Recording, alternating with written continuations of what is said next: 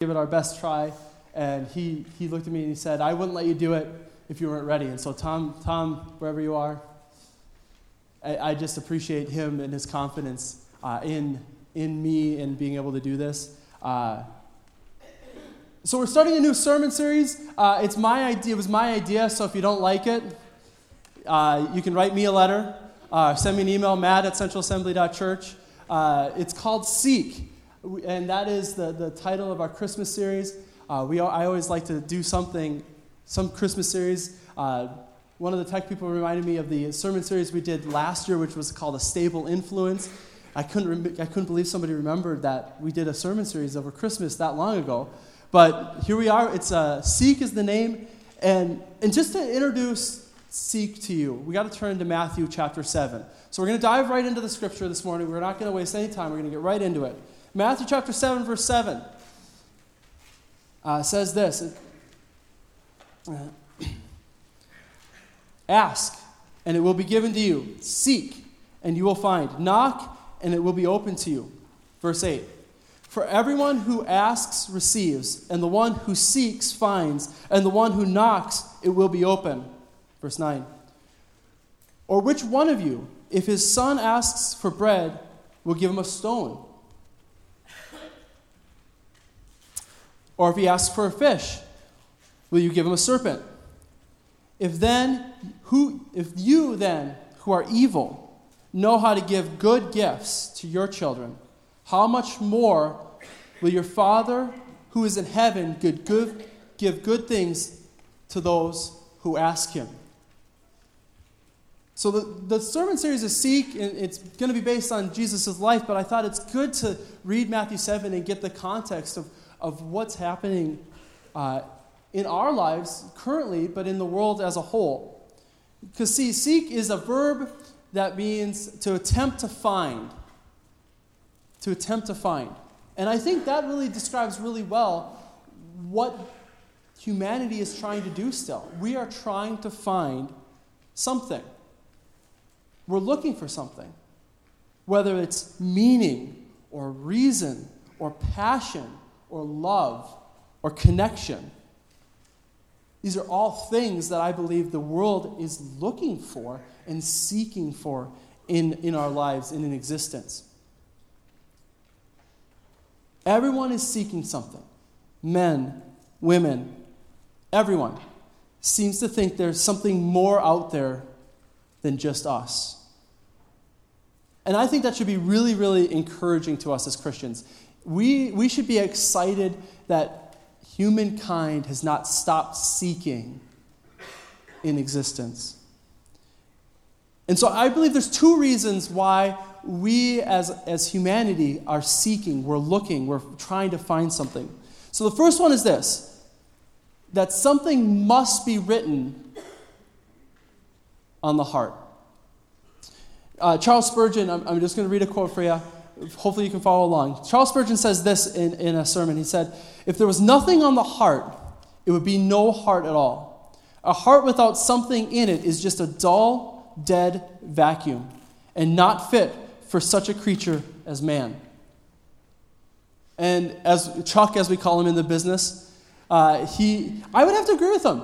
There has to be something written on our hearts, something inside of us that drives us forward, that brings us somewhere. Even if that, that thing that is written on our hearts, even if that which is written is, is evil, something is still being written on the heart. I would hope that most eh, that here what's being written on your heart is from God, that it's His story in you being told through your life that's being written on your heart. If everyone was completely content with our existence, we were completely okay with where we're at as humanity, right? Not just you and me are okay, but all of humanity was okay. I, I believe that there'd be no need for a God even if He existed. Because God brings meaning in where we are at. And so, because something has to be written on the heart of man, we seek God. Even if you don't realize it, we seek God. The other th- reason I believe that we seek is because we have the knowledge of good and evil. You and I know the difference between good and evil. and the difference therein. It's written into our existence. You and I know it. And the fact that there are those two choices, I believe, points to God. I hear the people sometimes argue and say, I don't believe in God because there's evil in the world. Have you heard this argument? Anybody heard this argument? I've heard this argument. There's evil in the world, so there can't be a God because there's evil in the world. And I look at that argument and I say, you just proved that God exists. Because if there's evil, there must be good. And that, there, that reality means there must be a moral being to base good and evil off of. And so we have that written on our hearts, and that means that we seek in our lives.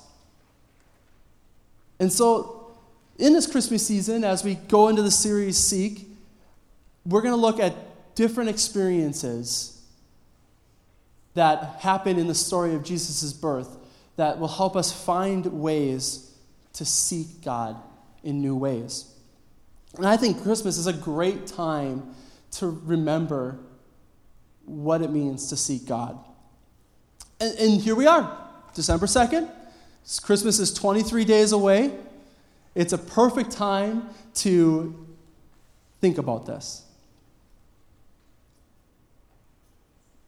Y'all playing Christmas music? It's in your cars, it's in your home. It's uh, the Christmas tree is being set up, the presents are getting wrapped and purchased. There's a lot happening as we're, we're going towards Christmas. And I always, it always surprises me the amount of nostalgia that gets wrapped up in the Christmas season in our lives. There's a lot of nostalgia going on. I always, uh, a friend of mine who's a worship pastor in the area as well, we always talk about you don't mess with Christmas nostalgia. You can mess with a lot of other nostalgia, but if you do something that's completely off in Christmas, you're going to hear about it. If you, we don't play a single Christmas song this whole Christmas season, I'm sure one of you will say, Matt, you didn't play any Christmas music. There's a lot of nostalgia that comes alongside this season.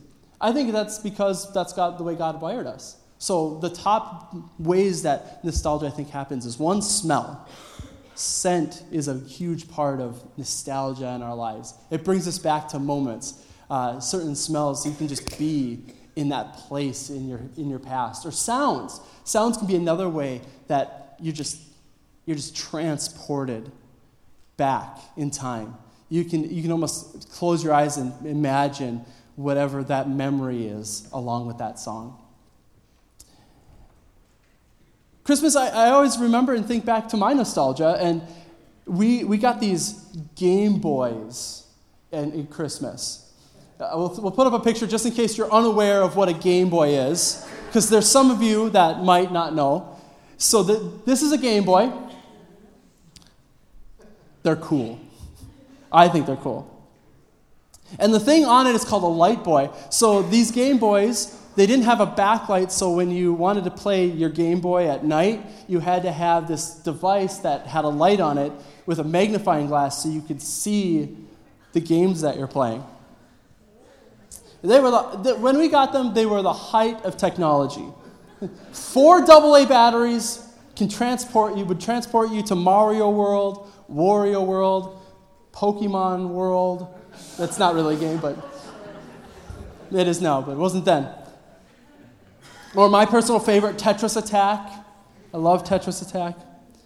And when we got them, I felt awesome. It was great.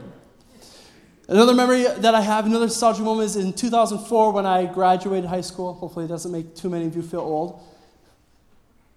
That dreaded switch from presents to socks and underwear, right? That's, that's, a, that's, a, that's a moment that I'll never forget. 2004, you open up socks and underwear and you, you still feel thankful, right? You're thankful you have a family. You're thankful that they at least got you something, but there's a little part of you that's sad. Like, you didn't get a toy. I know I was 18, but I still was, it still was a moment.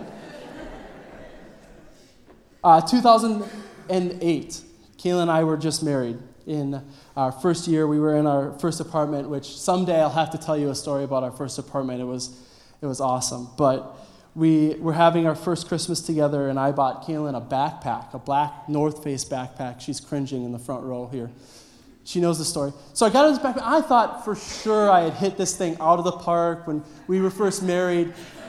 Little backpacks were kind of the thing. And so I was like, oh, I could do this backpack. It was a little bit more than I wanted to spend. And it was under the tree, and I was so excited. And she opens the present and she goes, oh. and you, if you're married, you know that, that, that you, have, you have missed the mark completely. It turns out in my first year of marriage, I didn't know my wife all that well.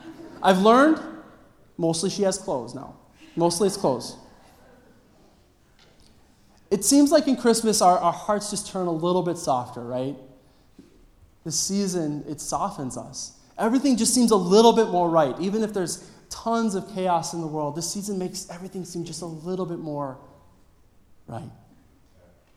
The troubles that plague our existence 11 months out of the year seem just a little bit further away in December. This is a great time to remember what our faith is around, right? Because you you're listening to music that's all about the birth of this person, Jesus. And for some of you, in Samuel's case, that music has been playing a little bit longer. A little bit longer. I think we remember our experience as a childhood, in our childhood, with such fondness. It's amazing. And I think it's good. I think it's great that remember, we remember those, those moments when we, we were kids or when we're, we were raising our kids, those fond memories that we have. And we, the thing is, that we want to go back to those things. We want to reclaim that glory. Uh, we want to re- reclaim the memory that we have. We want to reproduce it. We want to reproduce our experiences, which are a huge part of who we are. Those experiences are you, they're unique to you. I, can't we can't make you in somebody else because the experiences you have are yours. 100%. And so today, I want to talk about seeking through experience in, in a sermon that I'll call The Way of the Shepherds. So let's turn to Luke chapter 2. That's the story of Jesus being born. We'll start with verse 8. and this is, this is what Luke chapter 2, verse 8 says, and we'll read uh, through to verse 20. It says this In the same region, there were shepherds out in the field, keeping watch over the flock by night. Verse 9. And an angel of the Lord appeared to them, and the glory of the Lord shone around them, and they were filled with great fear. And the angel said to them, Fear not, for behold, I bring you good news of great joy that will be for all people. For unto you is born this day in the city of David a Savior, who is Christ the Lord. And this will be a sign for you. You will find a baby wrapped in swaddling clothes and lying in a manger. And suddenly there was, with the angel a multitude of heavenly hosts praising God, saying, Glory to God in the highest, and on earth peace among those whom he is pleased. When the angels went away from them into heaven, the shepherds said to one another, Let us go over to Bethlehem and see this thing that has happened which the Lord has made known to us. And they went with haste and found Mary and Joseph and the baby lying in a manger. And when they saw it, they made known, saying, This has been told them concerning this child. And all who heard them, it, uh, and all who heard it wondered at what the shepherds told them. But Mary treasured all these things, pondering them in her heart. And the shepherds returned glorifying and praising God for all they had seen as it had been told them. Let's pray. Father, thank you so much for this season. Lord, I thank you that this season does something in us, that it brings back memories and nostalgia becomes a part of it because I think it means that there are things that are good. Thank you that we get to be here. Lord, help us to learn how to seek you through experience today. In your name, amen.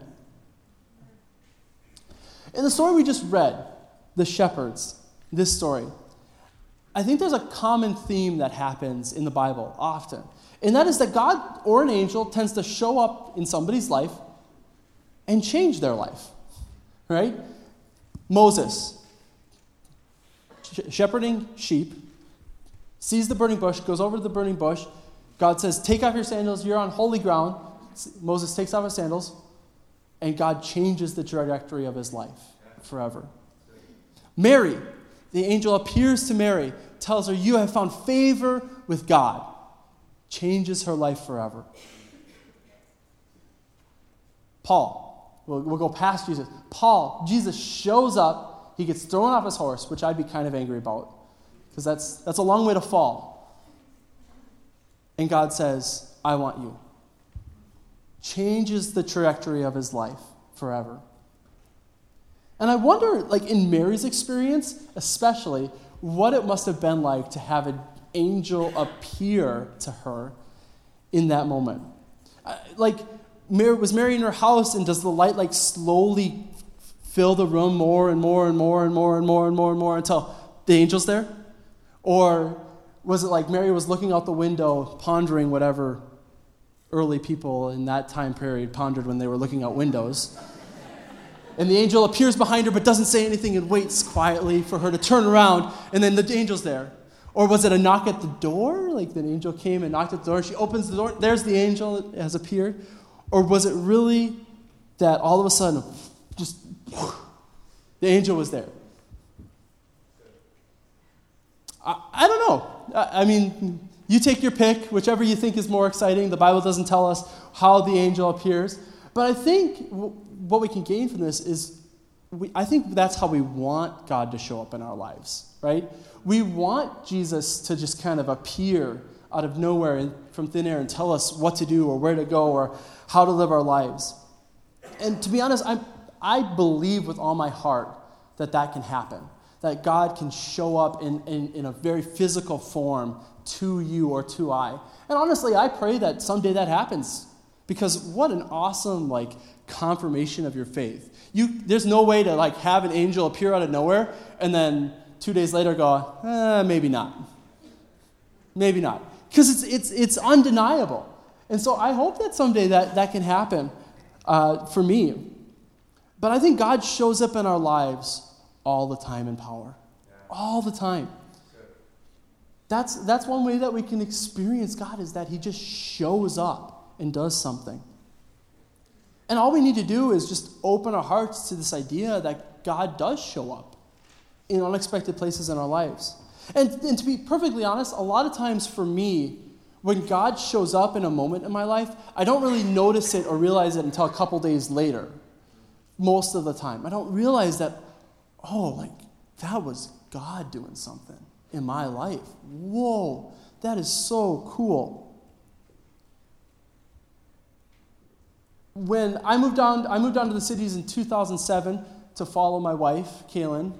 Uh, we had been dating for a year, and long distance just wasn't a thing I wanted to do anymore. And so, like any brave soul, I decided to move down to the cities with no job and no place to stay, and I thought I'd figure it out. For love. For love. A very smart decision. I had about a month saved up, a month's earnings saved up to live off of while I was down there. And the day before I decided the day that I was going to leave, somebody called me and said, Hey, I have a room for you. You can stay here. But I had no job. The epitome of a really bad idea. Having no job, but moving down to the cities. So I got down to the cities. I moved into my apartment over the weekend. I went out on Monday morning and started driving around trying to find places to apply for work. So before I had moved on to the cities, I had applied at a few credit unions. I worked at credit, uh, the credit unions before moving down, and so I thought I had some good experience that I could use to get a job. I drove around for a while and never really knew anything about downtown Minneapolis, was just learning, and I got super lost and turned around. And so I was driving around and I was going down a road really close to where uh, we would eventually get an apartment. And I remember driving down Franklin Avenue in Minneapolis saying, God, why would you do this to me? Why would you put me in a place where I'm completely lost, in need of a job desperately, and do this to me. And I remember saying that out loud in my car, because that's the great place to say anything you don't really want other people to hear. The car's a great place to say those things.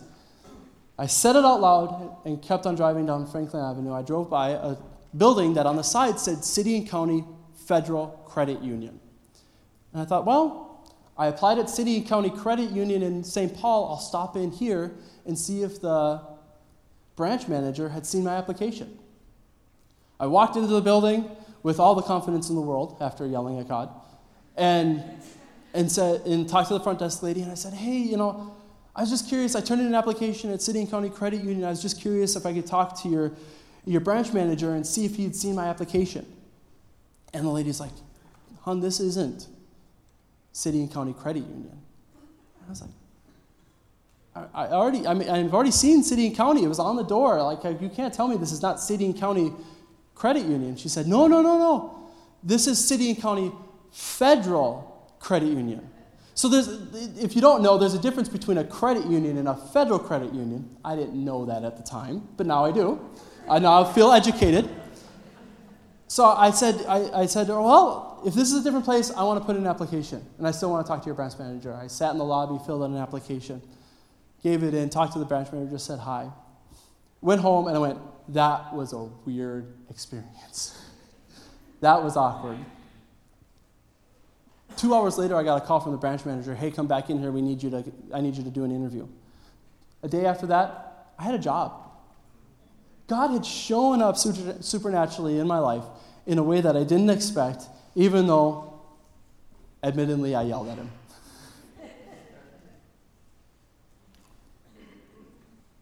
Matthew 7 22.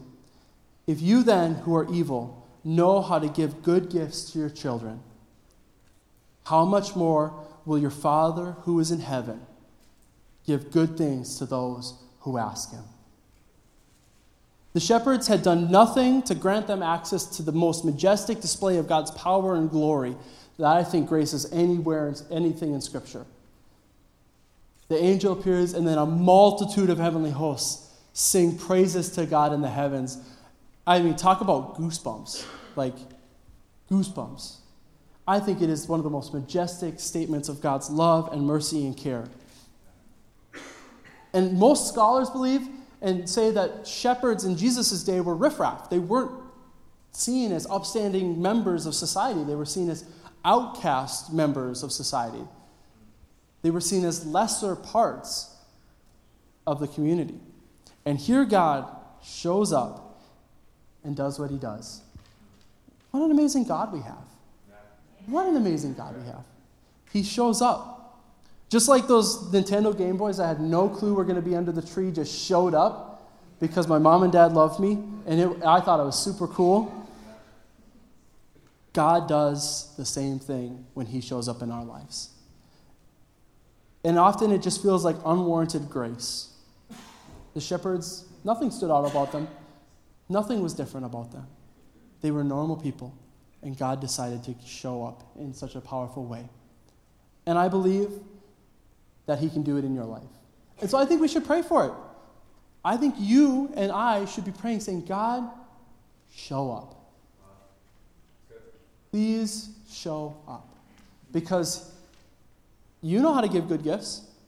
You, as parents, know how to give good gifts. You, as friends, know how to give good gifts, and you, by nature, are evil, are fallen, are separated from God. But God, who is good, who is merciful, who is, who is, who is not fallen, how much more will He give good gifts to those who ask? The shepherd story, I, I feel like I've heard it a lot. I grew up in a Christian home. I, I was at four years old. I think I decided to get saved, and I got resaved in sixth grade, and I got resaved at 18. But I've been in a Christian home, and I've heard the shepherd story over and over and over and over again. In all those days of my life, until now, preparing for this moment in time, I always thought that the angel, after the multitude had shown up and sang its praises and God had done his thing, that the angel then turned towards the shepherds and said, Now go ye and find thy Jesus. Right? That they had, they had had a decree to, to go and find this Christ. And I think that makes a good amount of sense, right? The Bible that we've already shown with Moses and with Paul that there are directives that God gives to people most of the time. Moses, go free my people. Paul, go wait for the person that I've set out to, to talk to you. There's directives. But in this case, God God gives them, hey, you can find Jesus. And then the shepherds, it says, in Luke 2.15, it says, when the angels had went away from them into heaven, the shepherds said to one another, let us go to Bethlehem and see this thing which has happened, which the Lord has made known unto us. I think we can experience God by just going out and doing. So, the first way we can experience God is God just shows up supernaturally in your life. He just says, Hey, this is my moment, I'm, I'm taking it. God shows up. I think the other way we experience God is by stepping out, getting off the couch and saying, God, I'm just going to serve you and do for you what you've set out for me. And I believe if, you're, if you struggle with this and you wonder, what, what should I do? And what should I, I, I really feel like I need God to give me some direction here on, on how to live out my faith and, and to go out and do, I think there's things the Bible lays out for us that you don't need to pray about. You don't need to fast about. In fact, you don't even need confirmation that God wants you to do this. So here's my not really exhaustive list of three things that I could think of real quickly that you can do today without having any confirmation from God because God's already said He wants you to do it. First, love your neighbor. Hey, we've, you've heard it a lot this last year. Love your neighbor. God's already directed you to do that. So you don't have to pray about it, you don't have to ask. You can start doing it. Taking care of the widow and the orphan. Two things that are close to God's heart, the Bible says. Taking care of the widow and the orphan. You don't need to ask if you should, you should do that. You can just do that. And that, that that will be following God. The other thing that you can do is live generously. God, God sets out to live a generous life, to give as you would want to receive. And so you don't have to ask to be generous. You don't have to, God, should I be generous here? Should I, should I really give? You can know God, God wants you to be generous. And this, this, like I said, is by no means the exhaustive list of all the things we could do today uh, and know that God is on our side. It's just a short list of three things, like I said. You want to know those things are in the Bible. Pick up your Bible, and you will find directives that you can do without prayer, without fasting, without confirmation from God, because He's already directed you through His Word. And so going out and, and living out our faith is seeking God, is seeking Jesus. And in faith, I think we can get to a place in our lives where it's, it's like dieting, where we, we really think we should make a change, we really want to make a change, we really desire to make a change in our lives, but it's hard. And we, we have ideas of the diet we'd like to do, or the things we'd like to cut out of our meals, or the things that we'd like to um, eat more of, or the exercise you'd like to do, or the amount of weights you'd like to lift, or how far you'd like to run the thing about the diet is that wishful thinking leads to disappointment. Right? If you wishfully think, I want to do these things and that's nice, and if you wishfully think about dieting, you're just going to lead yourself to disappointment in your life. You need to make meaningful change in those places if you're, if you're feeling that that's necessary. You, you have to step out and say, I'm going to make these changes. I'm going to stop buying Mountain Dew or I'm going to stop eating candy bars, or whatever is, is a thing that you're feeling like you need to do. You have to step up into that and, and start to do that. You have to start running or walking or doing something physically active. You can't just think that would be nice. And in faith, we can't just say, well, I really love my neighbors, and that be wishful thinking. Because wishful thinking leads you, like I said, to disappointment. And in faith, that will lead to disappointment. You need to go out and make the changes you want to see happen. I think we cede so much power in our Christian lives, in our faith, to the idea of doing something for God instead of stepping out and doing something for God. We love the idea of, yeah, let's, let's make this change here. Let's love our neighbors and see people come to Jesus and let's really live it out. But you have to start stepping out in faith and seeing what happens and see what happens. Like I said, with my first Christmas with Kaylin in our apartment down in the cities, I bought her a backpack and I thought she would love it. Oh my goodness, I thought I was the best thing since sliced bread. It was, I was, oh, she was going to really love me for the gifts I gave. And I think the biggest reason that that gift failed is because I, I didn't know my wife as well as I do today. I've learned in 10 years, I've learned about Kaylin a lot. I promise you now, the gifts that are under the, that I've bought for her this year are probably much closer to what she really wants than the first year that we were married. and I'll let you know if that's not true. but, but I guarantee you, in 10 more years, when we're in our 20th year of marriage, I'll know a lot more about Kaylin then than I do now. I've learned that she mostly likes clothes for Christmas, and so that is what I do. The same thing goes with God in experience. The first couple times you step out and start to do, you are going to fail. Believe me, you will. Because you're learning about the God you serve, the Christ that you serve. And so sometimes we have to stay with it. You will struggle to meet your neighbors the first time. I do. It was really hard to get new neighbors and try to meet them and actually have a relationship with them and say hi. It was hard to, it's still hard to make consistent effort to know them and to care about them. But through time and through effort, you will learn. You will grow. And what you learn with this neighbor, when that neighbor moves and a new neighbor, neighbor moves in, you can apply what you've learned from the last neighbors and apply it to those neighbors.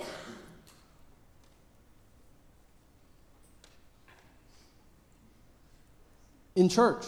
Try different ministries. There is nothing here. We don't have a contract that you sign when you start to volunteer at Central Assembly that says, wherever you decide to serve first is where you're going to be for the rest of your life. Thank goodness. it's just not here. You're going to have to trial and error it. You may think you really love taking care of babies, and you get in there and you go, This isn't for me and then instead of trying something else, you just don't serve at all. That's not okay. Try something else. Maybe youth may surprise you. Youth group will surprise you. Maybe you get in the youth group and you start serving as a youth sponsor and you go, This is what I wanted to do. You could surprise yourself. Try different things. Step out in faith and believe that God will meet you where you are at. Explore what it means to live out Christianity. I give you license right now, right here. I give you license to explore, to try, to do new things. Because it'll, it'll reveal new parts of who God is to you, what He wants to do in the world around you. And it'll be an amazing experience for you. And so, no matter what happens in our lives, whether God shows up supernaturally and just changes our world like He did for me with with my employment down in the cities, or, or we step out and we try new things and we, we step out to have experiences with God and faith, I think we get left in the same place both times. Both ways, whether God shows up or we step out and, and just start to live out our faith and see God through experience in that way, we get left with humility, we get humbled. We go, God, you are so good. The fact that you just showed up and made all this make sense that you did all this for, for me, it humbles you. When you step out and you start to serve, and God makes a difference in, the, in your life and the people around you as, you as you serve and as you step out and try to experience through living out your faith, you get humbled. You go, God, I can't believe you can use me. You're so good. And the other thing that happens is you end up being in awe of God.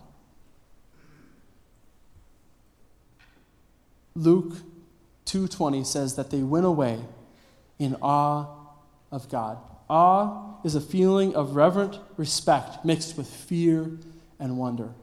Luke 2:20 And the shepherds returned glorifying God and praising God for all that they had heard and seen as it had been told to them. So you're wondering why faith doesn't feel exciting.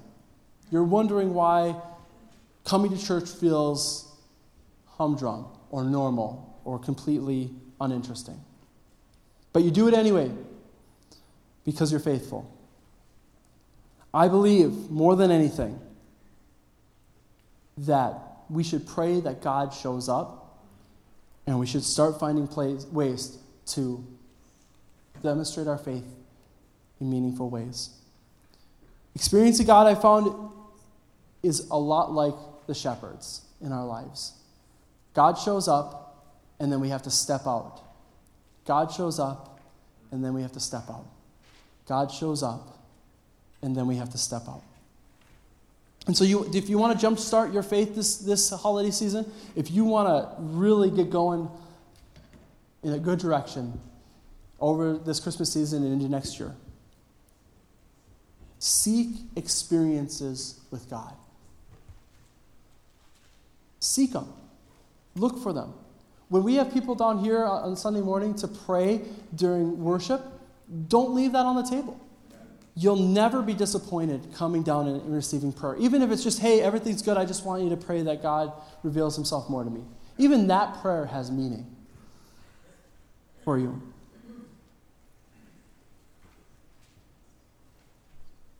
Another way that we can do this through communion. Experiences. Communion should be an experience for us. We have grape juice and a wafer, and it can again become just a normal part of our routine. Every first Sunday of the month here at Central Assembly, we celebrate communion. And I'd say, let's try looking at it different this time. Let it be an experience for you this, this morning. Say, God, show up in communion. We're reflecting on what you did in this season. We're thinking about Jesus coming and being born, and this, this is part of that remembering that we, we should be doing. Let it be an experience for you. And I believe God will show up in your lives. And so I hope this was encouraging. My heart with this message was to encourage you. Seeking God is an important thing. We need to look and to seek and to find who He is. Matthew 7 Knock, and the doors will be open. Seek, and you shall find. And I think that that's just an amazing thing we can do in, when we ask to experience God. So we're going to take communion together as, as we end service today. Like I said, let it be an experience for you.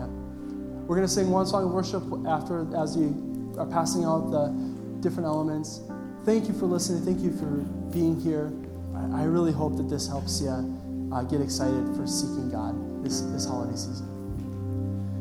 Of the men come that are going to serve us today.